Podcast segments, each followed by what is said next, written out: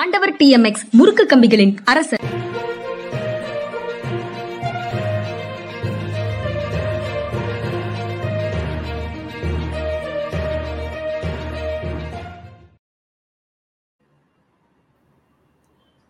வணக்கம், இது மனிதா மனிதா. அரசியல் திறனாய்வாளர், ஓய்வு பெற்ற ஐ ஏ எஸ் அதிகாரி திரு பாலச்சந்திரன் அவர்களை நிகழ்ச்சிக்கு வரவேற்பதில் பெரும் மகிழ்ச்சி. வணக்கம் சார். வணக்கம்ங்க. வணக்கம். நம்ம தொடர்ந்து சில நாட்களாக பேசிய செய்தியினுடைய தொடர்ச்சியாக ராகுல் காந்தி எம் பி பதவி நீக்கத்திற்கு பிறகு அவர் காலி பண்ண சொன்ன அரசு வீட்டை காலி செய்து கொண்டிருக்கிறார் அப்படின்னு நாளிதழ்களில் செய்தி இருக்கு சார். காலி செய்து விட்டார்னு ஒரு நாளிதழில் இருக்கு, காலி செய்து காலி செய்ய தொடங்கி விட்டார்னு வேறு சில நாளிதழ்களில் இருக்கு. சோனியா வீட்டுக்கு குடி போகிறார், அம்மா வீட்டுக்கு குடி போகிறார் அப்படின்னு செய்தி சொல்லுது. என் வீடு ராகுல் வீடு அப்படின்னு ஒரு மூமெண்ட் மாதிரி ஒன்றை வெளிப்படுத்தினார்கள் காங்கிரஸ் கட்சியை சேர்ந்த பலர். அது ஒரு பக்கம். ஒரு பத்தொன்பது வருடமாக இந்த வீட்டில் ஒரு எம்பி ஆனதுல இருந்து இருந்திருக்கிறாரு, இரண்டாயிரத்தி நாலுல இருந்து இந்த வீட்டில் இருந்திருக்கிறாரு. இப்போது அந்த வீட்டை காலி செய்கிறார் அப்படின்னு செய்தி வருது. இது அடிப்படையில் சில உணர்வுகளை, மனித உணர்வுகளை கிளறி விடுது. லீகல்லி எல்லாம் சரியா இருக்கலாம், ஆனா மனித பார்வையில சில உணர்வுகள் அடிப்படையில வருது. நீங்க எப்படி பாக்குறீங்க சார்? இவங்க தேவையில்லாம பிஜேபி வந்து ஏற்கனவே வளர்ந்து விட்ட ராகுல் காந்தியோட பிம்பத்தை இன்னும் வளர்க்குறாங்க, அவ்வளவுதான் சொல்ல முடியும். இதுல அவங்க வந்து இது அப்பீல் வரைக்கும் வெயிட் பண்ணியிருந்திருக்கலாம், தாராளமா வெயிட் பண்ணியிருக்கலாம், அது செய்யல. இவங்க முதல்ல இந்த இதை பறிச்சதே வந்து சிதம்பரம் ஒரு கேள்வி கேட்டிருந்தாரு. குஜராத் நீதிமன்றம் குஜராத்தியில குஜராத்தி மொழியில வந்து தீர்ப்பு வழங்கினாங்களே, அதுக்கு அடுத்த நாளே நீங்கள் வந்து எம்பி பதவி பரீட்சைகளே தீர்ப்பை நீங்கள் வந்து ஹிந்திலேயோ இங்கிலீஷ்லையோ டிரான்ஸ்லேட் பண்ணி உங்களுக்கு கொடுத்தாங்களா, யார் கொடுத்ததுன்னு கேட்டாங்க, எதுக்கும் பதில் இல்லை. அப்போ இதெல்லாம் வந்து மக்கள் மத்தியில் வந்து தேவையற்ற சந்தேகங்களையும் தேவை உள்ள சந்தேகங்களையும் வளர்க்குறது. இதுதான் அந்த மாதிரி செய்திகள் நிறைய இருக்கு சார். தேவை உள்ள சந்தேகங்கள் நிறைய செய்திகளில் வருது இன்னைக்கு. அந்த மாதிரி செய்திகளாக தான் அதிகமாக இருக்குதுன்னு நினைக்கிறேன். முதல்லையும் தான் செய்தியாக இருக்கு. அரவிந்த் கெஜ்ரிவாலுக்கு சிபிஐ சமன், அந்த கலால் கொள்கை தொடர்பாகவே அவங்க இரண்டு அமைச்சர்கள் ஜெயிலுக்கு போனாங்க. இப்போ இவரையும் சிபிஐ சமன் அனுப்பி வர வரவழைக்குது விசாரணைக்கு. நாளை விசாரணை, ஞாயிற்றுக்கிழமை விசாரணைக்கு கூப்பிட்டுருக்காங்க. அவரும் செல்வதாக இருக்கிறார் அப்படின்னு செய்திகள் சொல்லுது. கைது செய்யப்படுவார் அப்படின்னு பாரதிய ஜனதா கட்சியிலேருந்து சொல்றாங்க. ஏன்னா பல விசா விசாரிக்கப்பட்ட பல நபர்கள் அரவிந்த் கெஜ்ரிவால் பெயரை சொல்றாங்க. அது போக அரவிந்த் கெஜ்ரிவால் தான் இந்த பாலிசிக்கு மூளையாக செயல்பட்டவர், அந்த பாலிசியால் அரசுக்கு இவ்வளவு இழப்பு ஏற்பட்டிருக்கிறது, அதனால அவர் மீது நடவடிக்கை தேவை அப்படின்னு பாரதிய ஜனதா கட்சியிலேருந்து சொல்றாங்க. எப்படி பார்க்குறீங்க சார்? இல்லை, அந்த பாலிசினால இது வந்து நஷ்டம் ஏற்பட்டிருக்குன்னா டிமானிட்டைசேஷனால என்ன நஷ்டம் ஏற்பட்டது அரசுக்கும் நாட்டுக்கும் அப்படிங்கிறத பற்றி விசாரிச்சு சம்மந்தப்பட்டவங்க மேலே நடவடிக்கணும்னு கேட்க முடியும்ல. ஆமாம், கொள்கை ஒளிவுனால ஒரு நாட்டுக்கு நஷ்டமோ லாபமோ ஏற்பட்டதுன்னா அது ஆளுகிறவருடைய திறமையின்மையை காட்டுதுன்னா அதை வந்து அடுத்து ஓட்டு போடும்போது மக்கள் வந்து அவங்களை தூக்கி எறிவாங்க. இந்த நாட்டில் வந்து எத்தனையோ கொள்கை முடிவுகள் தவறான கொள்கை முடிவுகளாலோ அல்லது நல்ல கொள்கை முடிவுகள் முறையாக அமல்படுத்தப்படாததினாலோ அநேக நஷ்டங்கள் இந்த நாட்டில் ஏற்பட்டிருக்கின்றன, பல மாநிலங்களில் ஏற்பட்டிருக்கின்றன. அதுக்கெல்லாம் வந்து இதை ஒரு காரணமாக வச்சு இது பண்ணுறதுன்னா இப்போ இப்போ சில பேர் வந்து இது இதுலேயே சொல்கிறாங்க, அது ஆளுகிற ஆதிகாரிகள் மட்டத்திலே வந்து கட்சி இது இருக்குது, மார்ச்சரியம் இருக்குன்னு. அப்போ தங்களுக்கு பிடிக்காத கட்சி ஆட்சிக்கு வந்துட்டான், அவங்களுக்கு வேணும்னே ஒரு தப்பான அட்வைஸ் ஒருத்தர் கொடுத்து அந்த அட்வைஸ் படி இவங்க நடந்து நஷ்டம் ஏற்பட்டு அதுக்காக அவங்களும் தண்டிச்சிடலாமா? இதெல்லாம் வந்து ஜனநாயகத்தை தண்டிக்கிறார்கள், அவ்வளவுதான். இது நிதிஷ்குமார் எதிர்கட்சிகளை ஒருங்கிணைக்கக்கூடிய ஒரு முயற்சிக்குள்ள இருக்கிறாரு. அதுல Aam Aadmi, A I T C, Trinamool Congress எல்லாம் வந்து கொஞ்சம் ஈல்டாகிற மாதிரி தெரியுது. அந்த சூழல்ல திரிணாமுல் காங்கிரஸுக்கும் நெருக்கடிகள் வருது, ஆம் ஆத்மிக்கும் நெருக்கடிகள் வருது. இது எல்லாமே ரொம்ப காலத்துக்கு முன்னாடியே எடுக்கப்பட்ட திட்டமிடப்பட்ட நடவடிக்கைகள் தான். இப்போ உண்டான ஒரு வார டெவலப்மெண்ட்டுக்காக நடக்கிற விஷயம் இல்லை அப்படின்னு பாரதிய ஜனதா கட்சியிலேருந்து சொல்றாங்க, சொல்லுவாங்க. ஏன்னா இப்போ ஆம் ஆத்மியே கைது செய்ய போகிறார்கள் அப்படின்னு பிஜேபியே சொல்லுது.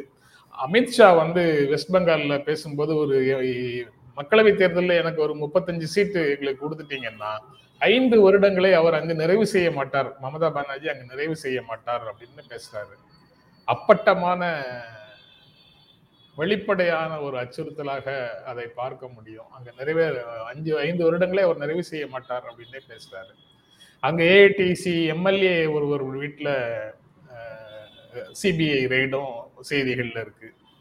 அந்த டீச்சர்ஸ் அப்பாயின்மெண்ட் முறைகேடுகளில் உண்டான ஆசிரியர் நியமன முறைகேடுகள் தொடர்பான வழக்கில் அது ஒன்று இருக்கு. ஆக எதிர்கட்சிகள் வந்து ஒன்று சேர்கின்றன. அவை எல்லாரும் எல்லாரும் ஊழல்வாதிகளாக இருக்கிறார்கள் அப்படிங்கிற சித்திரத்தை ஏற்படுத்துவதற்காகவே அந்த ரெய்டுகள் நடக்குதா? ஏன்னா அரவிந்த் கெஜ்ரிவால் சிபிஐ சமன் அப்படிங்கிறது வந்து எல்லா ஊடகங்கள்லயும் ரொம்ப ப்ராமினென்ட்டாக வந்திருக்கு.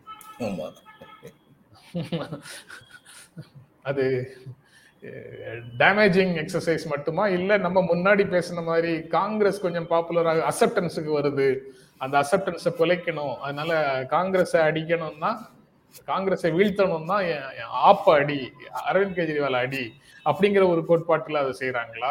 எப்படி சரி அந்த கோட்பாட்டில் பண்ணாங்கன்னா அதனால அரவிந்த் கெஜ்ரிவால் வந்து காங்கிரஸோட ஜாயின் பண்ணிட்டாருன்னா, கூட்டணி சேர்த்துட்டாருன்னா, தனித்தனியா இருக்க நாலு எருமைகள் தனித்தனியாக இருக்கும் பொழுது சிங்கம் வீழ்த்தி விடலாம் என்று நினைத்தது. நான்கு எருமைகள் ஒன்று சேர்ந்து தங்களுடைய கொம்புகளை நான்கு புறமும் நீட்டி நின்ற பொழுது சிங்கத்தால் ஒன்றும் செய்ய முடியவில்லை. சின்ன வயசுல பஞ்சதந்திர கதை படிச்சிருக்கோம்.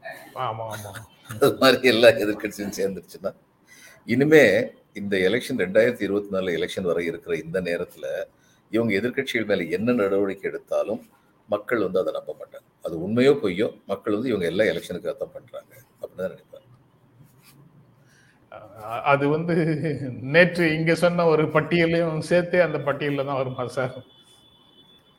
இவர் ஒரு சின்ன பிள்ளைத்தனமா ஏதோ ஒன்று பண்ணிட்டு இருக்காரு. என்னங்க இது, அதாவது அரசியலை இவ்வளவுக்கு கீழான நிலைமைக்கு வந்து கொண்டு போகக்கூடாது. இன்னொன்னு இவருக்கு அரசியல் முதிர்ச்சி வந்து பாரதிய ஜனதா கட்சிக்கு உள்ள தமிழ்நாட்டில் வந்து இவர் அந்த கட்சியை வளர்க்கணும்னு சொல்லி நிஜமாவே நினைக்கிறாரு. அதுக்காக யார் யாரெல்லாம் பழைய ஆளுங்க இருந்தாங்களோ அவங்க கட்சியை வளர்க்கலன்னு சொல்லி நினைக்கிறாரு. இதுக்கு மேலிடத்துடைய ஆதரவு இருக்கு, நேரடியெல்லாம் மறைமுகமான ஆதரவு இருக்குன்னு நான் நினைக்கிறேன். அதுல எல்லாம் உண்மையாவே முயற்சி பண்றாங்களே, எனக்கு சந்தேகம் இல்லை. ஆனா அரசியல் எப்படி பண்றதுன்னு தெரியணும்ல. இப்போ இதுல வந்து என்னுடைய வீட்டுக்கு கூட வாடகை இன்னொருத்தர் கொடுக்குறான்னு இவர் சொல்லிட்டு போயிட்டாரு. அடுத்த நிமிஷமே செந்தில் பாலாஜி இது வீட்டுக்கு மாசம் மூணே முக்கால் லட்சம் ரூபாங்க ஒரு நண்பர் எத்தனை மாசங்க அப்படி கொடுக்குறாரு, எதுக்காக கொடுக்குறாருன்னு கேள்வி கேட்டால் அது அர்த்தமான கேள்வி.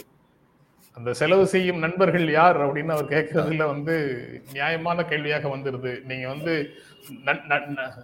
நட்பு ஆழமாக இருக்கிறதுல தப்பு இல்லை சார், நண்பர்கள் உதவி செய்யறதுலேயும் தப்பு இல்லை. நம்ம தனியாக வாழ்ந்து விட முடியாது, நண்பர்களுடைய உறவினர்களுடைய உடன் பிறந்தவர்களுடைய துணை இல்லாம நம்ம தனியாக வாழ்ந்து விட முடியாது.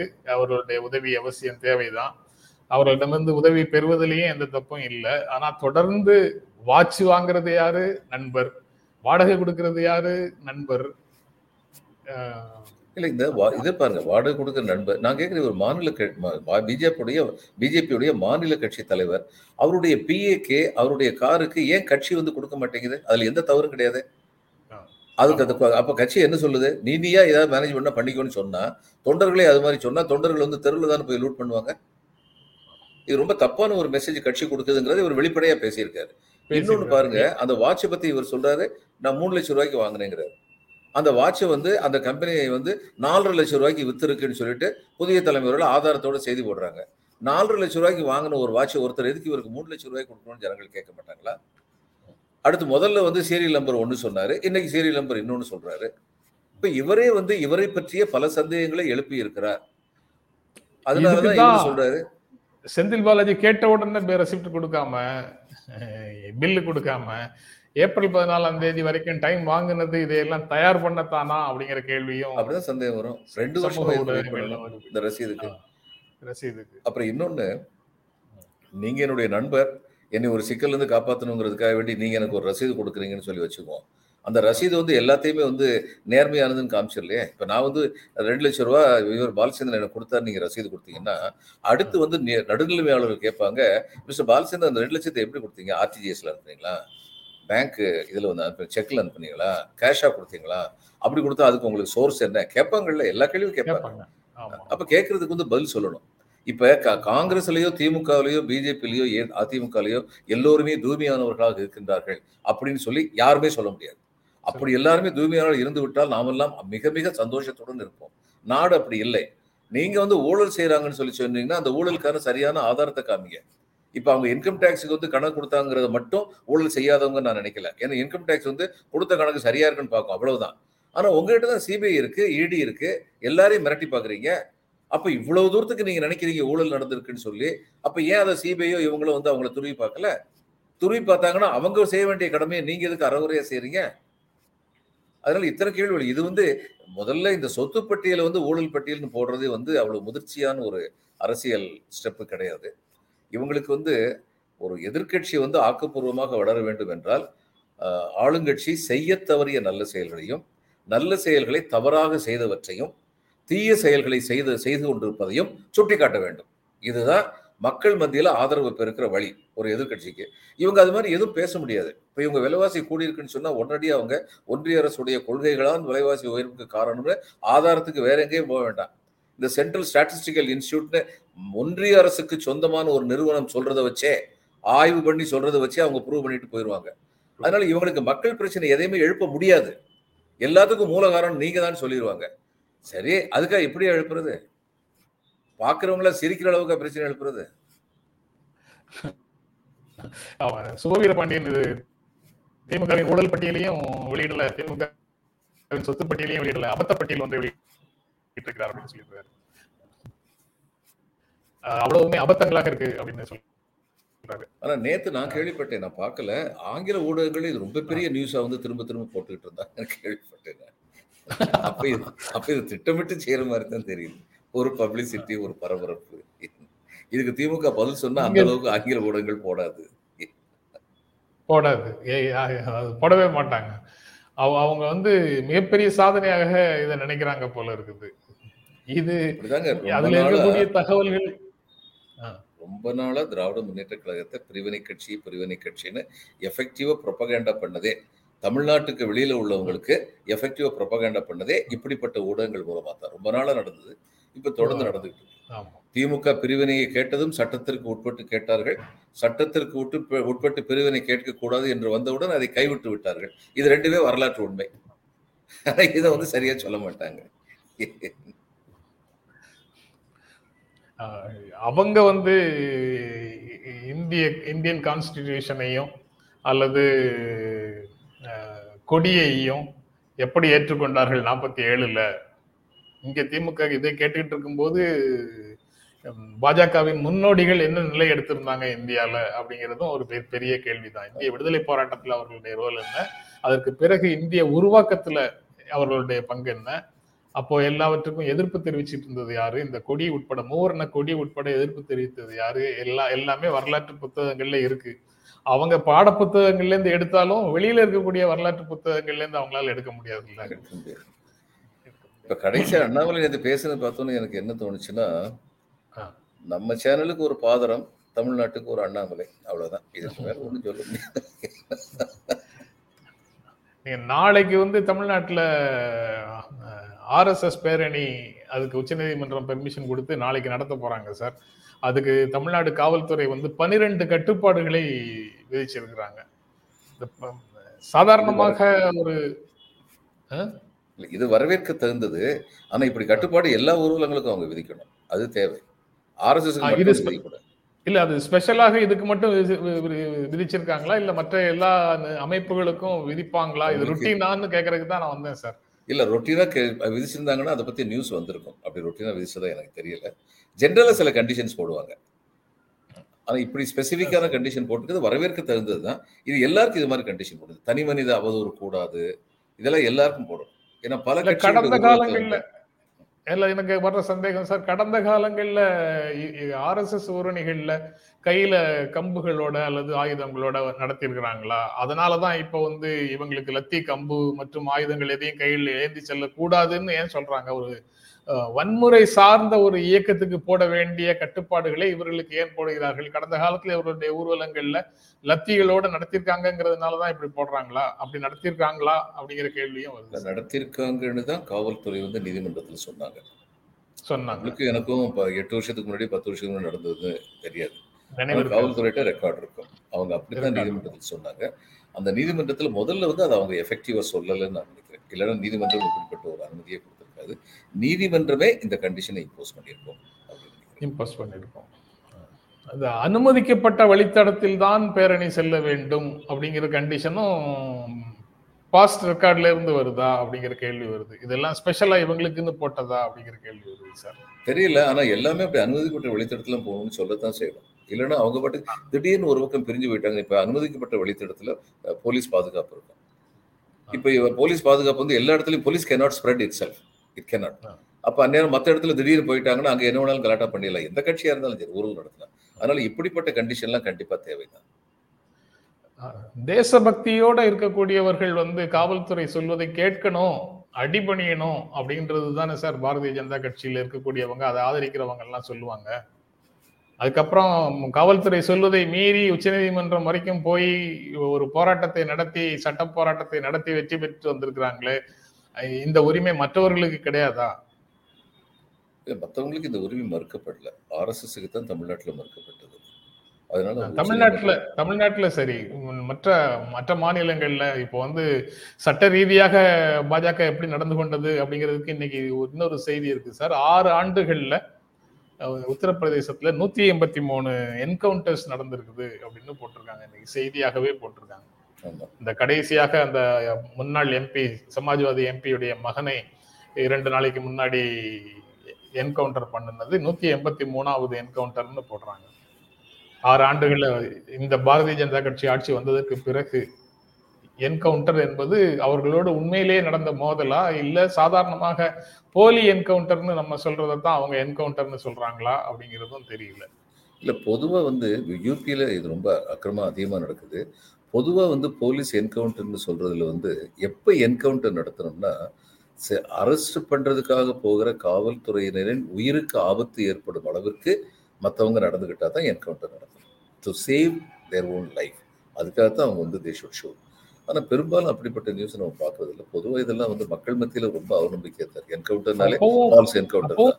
அப்போ மொபிலிட்டியை அரெஸ்ட் பண்ணணும், காலில் சுட்டு அவங்கள ஓட விடாம பிடிக்கலாம் அப்படின்றதும் இருக்குல்ல சார். அந்த மாதிரிலாம் ஸ்பெசிஃபிகேஷன்ஸ் எதுவும் ரூல்ஸ் புக்கில் இருக்காதா? இருக்குமா?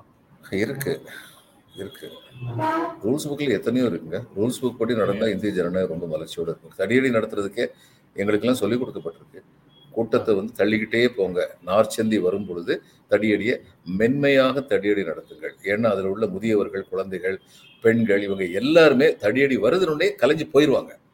வேணும்னே கலாட்டா பண்ணுன்னு இருக்கவங்க கொஞ்சம் பேர் தான் இருப்பாங்க. அவங்கள நீங்கள் தடியடி நடத்துங்க. ஏன்னா அவங்க வந்து பொதுமக்களுடைய உயிருக்கு ஆபத்து விளைவிக்கிறவங்க, பொதுமக்களுடைய சொத்துக்கு சேதத்துக்கு சேதம் விளைவிக்கிறவங்க. அவங்க மேலே நடவடிக்கை எடுத்து அவங்கள கழிச்சு விடுங்க, தடியடி நடத்து அவங்கள அரெஸ்ட் பண்ணுங்க. ஆனால் தடியடின்னு ஒட்டுமொத்தமாக எல்லாரையுமே வந்து அடிச்சிடக்கூடாதுங்கிறதுக்காக தான் இப்படி சொல்லிக் கொடுக்குறது. எனக்கு இருந்த ஒரு டெப்டி கலெக்டர் ரொம்ப அற்புதமாக அதை வந்து ஹேண்டில் பண்ண, அவர்கிட்ட எவ்வளோ ப்ரெஷர் கொடுத்தாங்க போலீஸ். சார் அவங்க வந்து நாட்டு கை துப்பாக்கிலாம் வச்சிருக்காங்க, சுற்றுவாங்க போல இருக்கு சார், நீங்கள் இப்படி சொல்லிட்டு இருக்கீங்களேன்னு. அவர் சொன்னால் சரி, நான் என்ன சொல்கிறேன், தடியடி நடத்தக்கூடாதுன்னு சொல்கிறேன்னா கொஞ்சம் தள்ளுங்க தள்ளுங்க தள்ளுங்க தள்ளிகிட்டே போவோம், நான் முன்னாடி வந்து நிற்கிறேன்ல, தள்ளிகிட்டே போவோம்னு சொல்லி நார்ச்சந்தி வந்தோன்னு அவர் சொன்னார். இப்போ கொடுங்க பப்ளிக் அட்ரஸ் சிஸ்டத்தைன்னு அனௌன்ஸ் பண்ணார். ஒரு நிமிஷம் கலைஞ்சு போகலன்னா இங்கே தடியடி நடக்கும்னாரு. நூற்றுக்கு தொண்ணூறு பேர் கலைஞ்சு போயிட்டாங்க. அவங்களுக்கு தெரியும் இப்போ தடியடி நடத்த போகுது. மீதி பத்து பத்து பெர்சன்ட் இருந்தபோது இவர் சொன்னார், இப்போ இப்போ மறுபடியும் சொல்கிறேன் போகலன்னா தடியடி தடியடி நடத்திட்டாங்க. நீங்க சொல்றது எல்லாம் சட்ட விதிகள் அப்படி இருந்தாலும் சரி இல்லைன்னாலும் சரி, அது வந்து ஒரு நெறிகள் பால், நெறிகளின் பால் நடக்குது சார். அறத்தின் பால் நடக்கிற மாதிரி இருக்கு, வெளியே நெறிகளின் பால் நடக்கிற மாதிரி இருக்கு. நமக்கு கலைக்கிறது தான் நோக்கம், பழி வாங்குறது நோக்கம் இல்லை காவல்துறைக்கு அப்படிங்கிறது அந்த மாதிரி நட நடவடிக்கைகள்ல தெரியுது. ஆனா இங்க வந்து சட்டவிரோதமாக அவர்களை கொல்வதாக இருந்தாலும் சரி, சட்டவிரோதமாக அவர்களுடைய சொத்துக்களை இடிச்சு தள்ளுவதாக இருந்தாலும் சரி, அதை வந்து தேசத்தை கட்டமைப்பதற்கான வழிமுறை அப்படின்னு சொல்லி ஒரு பிரச்சாரத்தை எல்லாம் பண்றாங்க. அதுக்கு ஒரு அக்செப்டன்ஸ் எல்லாம் சார் உருவாக்குறாங்க. ஆமா, அதாவது பொதுவாக எல்லார்ட்டையுமே வந்து நெறிமுறைகள் வந்து ரொம்ப கீழே போயிடுச்சு. இப்போ நான் சப் கலெக்டர் இருந்தபோது ஒரு லாயர் ஒருத்தர், எனக்கு தெரியும், என் கோர்ட்டில் அடிக்கடி வருவார். அவர் வந்து எதிர்கட்சியை சேர்ந்தவர். அவர் வந்து ஒரு இது நடத்துறாரு, போராட்டம் நடத்துறாரு அரசுக்கு எதிராக. அவர் என்கிட்ட வந்து சொன்னார், நிறைய ஜனங்கள் கூடுவாங்க சார் சம்மர் டைம், அதனால ஒரு வாட்டர் டேங்க் ஏற்பாடு பண்ணுங்க, நாங்கள் அவங்களுக்குலாம் தண்ணி வசதியெல்லாம் பண்ணி கொடுக்கணும்னாரு. நான் சிரிச்சுக்கிட்டே அவர்கிட்ட கேட்டேன், என்னையை திட்டுறதுக்கு நானே தண்ணி கொடுக்கணுமா அப்படின்னேன். சார் நாங்கள் சப் கலெக்டர் திட்டுறோம் சார், பாலச்சந்திரனை திட்டலைன்னு அவர் சிரிச்சார். தண்ணி வசதி பண்ணி கொடுத்தேன், நல்லா தண்ணியை கொடுத்துட்டு என்னையை திட்டிட்டு போனாங்க. அது ஜனநாயகம், அவங்க மேலே நமக்கு என்ன கோபம்? அப்படி இருக்கணும். அந்த முதிர்ச்சி வந்து ஆளுகிறவர்களுக்கும் இருக்க வேண்டும், எதிர்கட்சியினருக்கும் இருக்க வேண்டும். ஒரு தரம் இன்னொரு என்னுடைய பேட்ச்மேட்டு அவர் இது மாதிரி தண்ணி கேட்டதுக்கு அவங்களை திட்டி அனுப்பி விட்டார். திட்டி அனுப்பி பத்தாவது நிமிஷம் கலெக்டர் அவருக்கு ஃபோன் பண்ணி சொல்லுங்க, ஏன் அவங்களுக்கு அந்த மாதிரி பண்ணீங்க, என்ன இதுவும் ஜனநாயகம் இல்லையா, நீ என்ன தண்ணி காட்டுற நினச்சி எடுத்துருக்க சார். அவங்க என்னையை திட்டுறாங்க, என்ன உன்னையை திட்டுறாங்க, என்னை திட்டத்தோட கம்மியாக உன்னை திட்டுறாங்களா, வந்துட்டு சரி என்ன யாரும் பொக்கேடாக கிடைக்குமா, உனக்கு எல்லாம் மலர் மலர் தான் போடுவாங்களா, இடையில செங்கல் வரும், அதுதான் ஆட்சி, அவங்க மூலம் தண்ணி ஏற்பாடு பண்ணு அப்படின்னு அந்த கலெக்டர் சொன்னார். வெஸ்ட் பெங்கால் வந்து இது மாதிரிப்பட்ட பாரம்பரியங்கள் வந்து ரொம்ப நாளாக சிறப்பாக இருந்தது, எனக்கு அது ஒரு காரணமாக இருக்கு. இப்படி திரும்பிய பக்கம் எல்லாம் மரபுகளை மீறுறது, சட்டத்தை மீறுறது, அல்லது தவறுகளை வந்து சட்டப்பூர்வமாக்குறது போன்ற வேலைகள் எல்லாம் செய்துட்டு தமிழ்நாட்டில் வந்து சுத்த சுயம்புவாக தங்களை காட்டிக்கொள்ள முயற்சி செய்யறாங்களே சார், எப்படி சார் எப்படி எப்படி பண்ண முடியுது அப்படி? இது பயங்கர நாடகத்தனம், நடிப்புத்தன்மை, அல்லது இரட்டை இரட்டை பல பல முகங்கள் கொண்ட வேலையாக இல்லையா அது? ஆமா, அதான் ஆருத்ரா காட்டுதுல, ஆருத்ராவோ அதிமுகவோ எஃபெக்டிவா பேசணும்னு சொல்லுவாங்க, பதவியில இல்லாதபோது இந்த காரியம் பண்றாங்களே, இவங்களுக்கு எல்லாம் பதவி கொடுத்தா என்ன ஆகும்னு கேட்கணும். ஆனா சாதாரணமா மக்கள் பேசும்போது அல்லது சமூக ஊடகங்கள்ல அந்த கேள்விகள் எல்லாம் கேட்டுட்டு தான் சார் இருக்கிறாங்க. பரவலாக மக்களிடத்துல அதாவது இந்த மாதிரி விஷயங்கள்ல அன்றாடம் கவனம் செலுத்த முடியாம தங்களுடைய உழைப்பின் மூலமாக வாழ்க்கையை நடத்த வேண்டிய சூழல்ல இருக்கிற, வேற எதை பற்றியும் சிந்திக்க முடியாம அதை மட்டுமே செஞ்சுட்டு சர்வைவ் ஆகிட்டு இருக்கிற மனிதர்கள் மத்தியில தான் இந்த செய்திகள் எல்லாம் போய் சேர்றதுக்கு தாமதமாகும்னு நினைக்கிறேன். மற்றபடி மிடில் கிளாஸ் லெவல்ல இருக்கக்கூடியவங்க எல்லாரும் இதை தெளிவாக புரிந்து கொண்டிருப்பார்கள் அப்படின்னு தான் தோணுது. தமிழ்நாட்டுல காங்கிரஸோ பிஜேபியோ ஒரு தேசிய கட்சி பதவிக்கு வர முடியாதுங்க. ஏன்னா தமிழ்நாடு வஞ்சிக்கப்படுகிறது ஒன்றிய அரசினால். இது தமிழ்நாட்டுடைய ஒரு அரசியல் கட்சியில் தமிழ்நாடு வஞ்சிக்கப்படுகிறதுங்கிறது உண்மை. ஒரே ஒரு கேள்விதான் கேட்பாங்க. நம்ம வந்து இதில் வந்து வந்து என்ன கேட்குறோம், சனாதன தர்மத்தை பின்பற்றுகிறீர்கள், நீங்கள் வந்து ஜாதியை பற்றி பேசுறதில்லை, சனாதன தர்மங்கிறது உண்மைதான். ஆனால் சனாதன தர்மத்தை பின்பற்றுகிற நீங்கள் வர்ணாசிர தர்மத்தை ஆதரிக்கிறீர்களா இல்லையானா வாய் போட்டிட்டு ஓடி போயிடுறாங்க. ஏன்னா வர்ணாசிர தர்மத்தை ஆதரிக்கிறாங்க. இப்போ அதே மாதிரி தமிழ்நாட்டு ஜனங்கள்கிட்ட ஒரு கேள்விதான் கேட்கணும். தமிழ்நாட்டு ஜனங்கள்கிட்ட வந்து எலெக்ஷன் சமயத்தில் இது ஜனதா பிஜேபி வந்தாலும் சரி, காங்கிரஸ் வந்துச்சுனாலும் சரி, ஒரு கேள்விதான், காவேரியில என்ன செய்ய போறீங்க? இந்த ஒரு கேள்விக்கு அவங்க ரெண்டு பேராலையும் பதில் சொல்லவே முடியாது. ஏன்னா இந்த மாநில கட்சிகள் தான் இந்த மாநிலத்துடைய உரிமைகளுக்காக போராட வேண்டிய கட்டாயத்தில் இருக்கு. அவங்க ஆல் இண்டியா பார்ட்டி, அவங்களால கம்யூனிஸ்ட் கட்சியை வந்து முல்லைப்பெரியார்ல இங்க ஒரு பேச்சு, கேரளாவில் ஒரு பேச்சு தான் பேச வேண்டியிருக்கு. அதனால இந்த மாதிரி பல மாநிலங்களுக்கு இந்த பிரச்சனைகள் இருக்கு. அதனாலதான் மாநில கட்சிகள் பலம் பெறாங்க. இப்போ ஸ்டாலின் வந்து நேற்று இஃப்தார் விழா நடத்திருக்காங்க திமுக இருந்து, அங்க பேசியிருக்கிறார் சார், ஜனநாயக சக்திகள் ஒன்று சேர வேண்டும், அதற்கான முயற்சிகளை செய்து கொண்டிருக்கிறோம், எல்லாரும் ஒன்று சேரணும், இங்கு நாட்டை காப்பதற்காக அனைவரும் அணிதிரள வேண்டியது அவசியம் அப்படின்னு சொல்லியிருக்கிறாரு. அதை எப்படி பாக்குறீங்க சார்?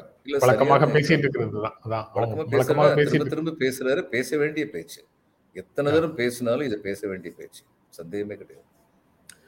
இன்னைக்கு வந்து நடக்கிற செயல்களை பார்க்கும்போது ஜனநாயகத்துக்கு உண்மையான ஆபத்து இருக்கு அப்படிங்கிறது சந்தேகம்.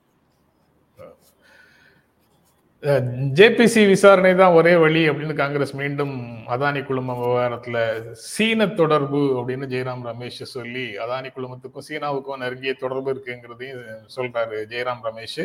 ஜேபிசி விசாரணை தான் ஒரே வழி அப்படின்னு சொல்றாரு. சீன தொடர்பு ராகுல் காந்திக்கு காங்கிரஸ் கட்சிக்கு இருக்குன்னு பிஜேபி சொல்லுச்சு, இப்ப இவங்க வந்து பிளேட்டா அப்படியே திருப்பி அடிச்சுட்டாங்க, அந்த அதானியோட சீன தொடர்பு இருக்கு அப்படின்னு. சேலத்தோட வணிக உடல் வந்து கட் பண்ணிட்டாங்களா? இது பிரைவேட் செக்டர் வந்து இப்ப எனக்கு ஒரு இண்டஸ்ட்ரி இருந்து நான் சீனா கூட வந்து இது தொழில் பண்றேன்னா உடனடியே நான் தேசத்துறை ஆயிடும், நான் அரசே வந்து அதை ஆதரிக்கும் போது. அதனால ஆனா என்ன சொல்றேன், இது வரைக்கும் இவங்க ரொம்ப பொய்ய சொல்லி பொய்ய சொல்லி காங்கிரஸ் வந்து மட்டம் தட்டிட்டு இருந்தாங்க. இப்ப காங்கிரஸ் வந்து சந்தேகத்துக்கான விஷயங்கள்லாம் சொல்லி சொல்லி அதுல எந்த சந்தேகத்துக்கும் தேவை இடம் இல்லைன்னா கூட அது சொல்றது மூலம் மக்கள் மனசுல சந்தேகத்தை எழுப்புறதுல வெற்றி காண்டுகிட்டு இருக்காங்க. இது இவங்க காட்டின பாதை, அந்த பாதையில தான் இன்னைக்கு காங்கிரஸ் போறாங்க. ஆனா அடிப்படையா இது வந்து அதானியுடைய பிரச்சனைன்னு மட்டும் இருந்தபோது உங்களுக்கும் எனக்கும் புரியும், சாதாரண ஜனங்களுக்கு ஷேர் மார்க்கெட்டை பத்தி ஒன்றும் தெரியாது. ராகுல் காந்தி பதவி இழப்பு இவ்வளவு அவசரமா நடந்த போது காங்கிரஸ் வந்து ரொம்ப வெற்றிகரமா ஒரு மெசேஜா மக்கள்கிட்ட போய் சொல்லிட்டாங்க, பார்லிமெண்ட்ல அதானியை பத்தி பிரச்சனையை கிளப்பினாருங்கிறதுனாலதான் இவ்வளவும் அப்படின்னு சொல்லிட்டாங்க. அதுக்கு ஏத்த மாதிரி பிஜேபி இன்னைக்கு வரைக்கும் அதானியை பத்தி வாயை திறக்க மாட்டேங்கிறாங்க. அப்ப மக்கள் மனசுல சந்தேகம் வரத்தான் செய்யும். இந்த சந்தேகத்தை எழுப்புவதில் காங்கிரஸ் வெற்றி பெற்று விட்டது. இன்னைக்கு இதுதான் சூழ்நிலை. இவங்க எப்படி அதை மீறி வரப்போறாங்கன்னு சொல்லி பார்க்கணும். அடுத்து இந்த சந்தேகத்தின் மூலம் எந்த அளவுக்கு காங்கிரஸ் ஓட்டு அறுவடையை சாதித்து விடுங்கிறதையும் பார்க்கணும். இந்த ரெண்டு தான் சைமல்டேனியஸாக நடக்கணும். அது நடக்குதா நடக்கலையாங்கிறது பார்க்கணும். ஆனால் இப்போ கர்நாடகாவில் வந்து அந்த டிப்டி சிஎம் பிஜேபியிலேருந்து ரிசைன் பண்ணிட்டு காங்கிரஸில் வந்து சேர்ந்துருக்கிறாரு. பஞ்சாப்ல வந்து ஒரு முக்கியமான தலைவர் வந்து பிஜேபியிலேருந்து விலகி ஆம் ஆத்மியில போய் சேர்ந்திருக்கிறாரு. இது இந்த மாதிரி நிகழ்வுகள் பற்றிய செய்திகளும் அடிக்கடி பேப்பர்ல இருக்கு சார். ஏதோ சம் ட்ரெண்ட் வந்து அதுல இருந்து புரிந்து கொள்ள முடியுமா? இல்லை இவங்க சின்ன சின்ன ஆட்களா கூப்பிட்டு இருப்பாங்க, அவங்க பெரிய ஆளா மொத்தமா தூக்கிடுவாங்களா தெரியல. செய்வாங்க, இவங்களும் முயற்சி பண்ணுவாங்க. சிந்தியாவை தூக்கலையா? சச்சின் வந்து தூக்குறதுக்கு முயற்சி நடக்கலையா? சச்சின் வந்து அந்த சச்சின் பைலட் வந்து சச்சின் தெளிவா சொல்லியிருக்காரு சார், இது கட்சிக்கு எதிரான போராட்டம் இல்லை, நான் நடத்தின உண்ணாவிரத போராட்டம் அந்த பிரச்சனையை ஹைலைட் பண்றதுக்காகத்தான் உண்ணாவிரதம் இருந்தேன்னு சொல்லியிருக்காரு. அது எல்லாம் விரும்பியது நடக்காத வரைக்கும் ஒரு பேச்சு, விரும்பியது நடக்க நடக்கவில்லை என்றால் ஒரு பேச்சு அப்படின்ற மாதிரி ஆயிடும்னு நினைக்கிறேன். தெரியல, பார்ப்போம்.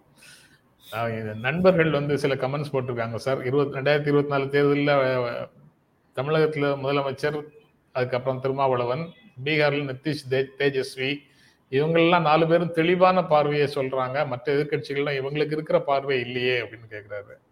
ஆமா, அந்த வருத்தம் நமக்கும் இருக்கு, அவருக்கும் இருக்கு. அந்த தெளிவான பார்வை வந்துருமோன்னு பிஜேபி பயப்படுறாங்க. ஆனா வர்றதுக்கான சூழ்நிலை கனிஞ்சு வர்ற மாதிரி தெரியுது. ஆனாலும் அது வந்து இவர் ஹிந்துல சரியா சொல்ற மாதிரி these are all explorative in nature.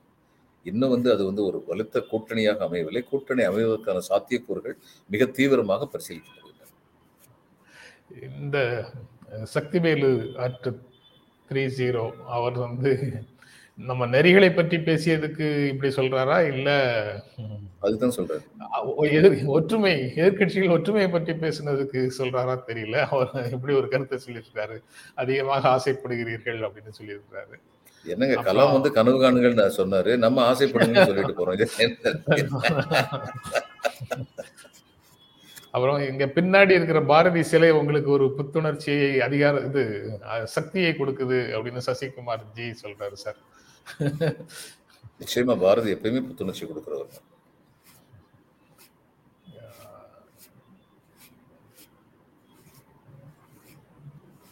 அவர் வந்து ஒளிப்படைத்த கண்ணினாய் வாவான்னு ஒண்ணு பாடியிருக்காரு பாரதியார். இளைய பாரதத்தினாய் வா வா வா, எதிரிலா வளத்தினாய் வா வா வா அப்படின்னு சொல்லி சொல்றாரு. எதிரிலா வளத்தினாய் வா வா, ஒளிகுன்றிய நாட்டில் உன் போலவே. அது திமுக காரங்களுக்கு சாதகமா அவர் பாடிட்டார்னு நினைக்கிறேன், தெரியாம. உதயாய் ரொப்பவே வா வான்னு பாடினாரு. இவங்க திமுக காரங்க அவர்தான் ரொம்ப நாள தள்ளி வச்சிருந்தாங்க. பாரதிதாசனை மட்டும் ஏற்றி போத்தி பேசி அண்ணாதான் அதை தெளிவுபடுத்தினாரு. காங்கிரஸ் அவரை சொந்தம் கொண்டாடலாம், ஆனால் அவர் தேசிய கவி மட்டுமல்ல, அவர் ஒரு மக்கள் கவி அப்படின்னு அண்ணாதான் தெளிவுபடுத்தினாரு. என்னுடைய பார்வையில மக்கள் கவிங்கிறதே மீறினவர், உலக மகா கவி, பிரபஞ்ச கவி அப்படின்னு எங்கெங்கயோ எல்லைகளை தொட்ட ஒரு பாரதியார். அதனால பாரதியார் நிச்சயமா உங்களுக்கு உதவியம் கொடுப்பார். அது பாரதியார் வந்து ஆடியோவுக்கு காரணம் இல்லை சார், ஆடியோவுக்கு நீங்க தான் காரணம். ஐயா ஆடியோ சிறப்பாக இருந்தது. அவ்வளவு பாரதியார் பார்த்ததுனாலே என் வால்யூம் கூடி போச்சு. Okay sir. ஃபாதர் இன்னைக்கு வழக்கம் நிறைய பேசியிருக்காரு. ஒன்னு சொல்றாரு, இதுல வந்து ஒரு ஆதாரம் கூட இல்லை, வழக்கு போட வேண்டியதானுங்கிறாரு. அதானி விஷயத்துல இவ்வளவு ஆதாரம் காமிச்சாச்சு, இவங்க ஏன் சும்மா இருக்காங்க சார்? நீங்க கொடுத்த ஆதாரம் இல்ல சார். கரெக்ட், அவங்க தலைவர் ஏதாவது ஒண்ணு பேசினாருன்னா அதுதான் ஆதாரம். ஆமா, சசிகுமார் வந்து சத்யபால் மாலிக் வந்து வயர்ல ஒரு இன்டர்வியூ கரண்ட் தாப்பருக்கு கொடுத்திருந்தாரு சார். அதுல வந்து அதானி விவகாரம் இன்றைய பிஜேபி ஆட்சிக்கு ஒரு முடிவு கட்டும் அப்படின்னு சொல்லியிருக்கிறாரு. புல்வாமா அட்டாக் தொடர்பாக அப்போது காஷ்மீர் கவர்னராக இருந்தாருன்னு நினைக்கிறேன் சத்யபால் மாலிக்.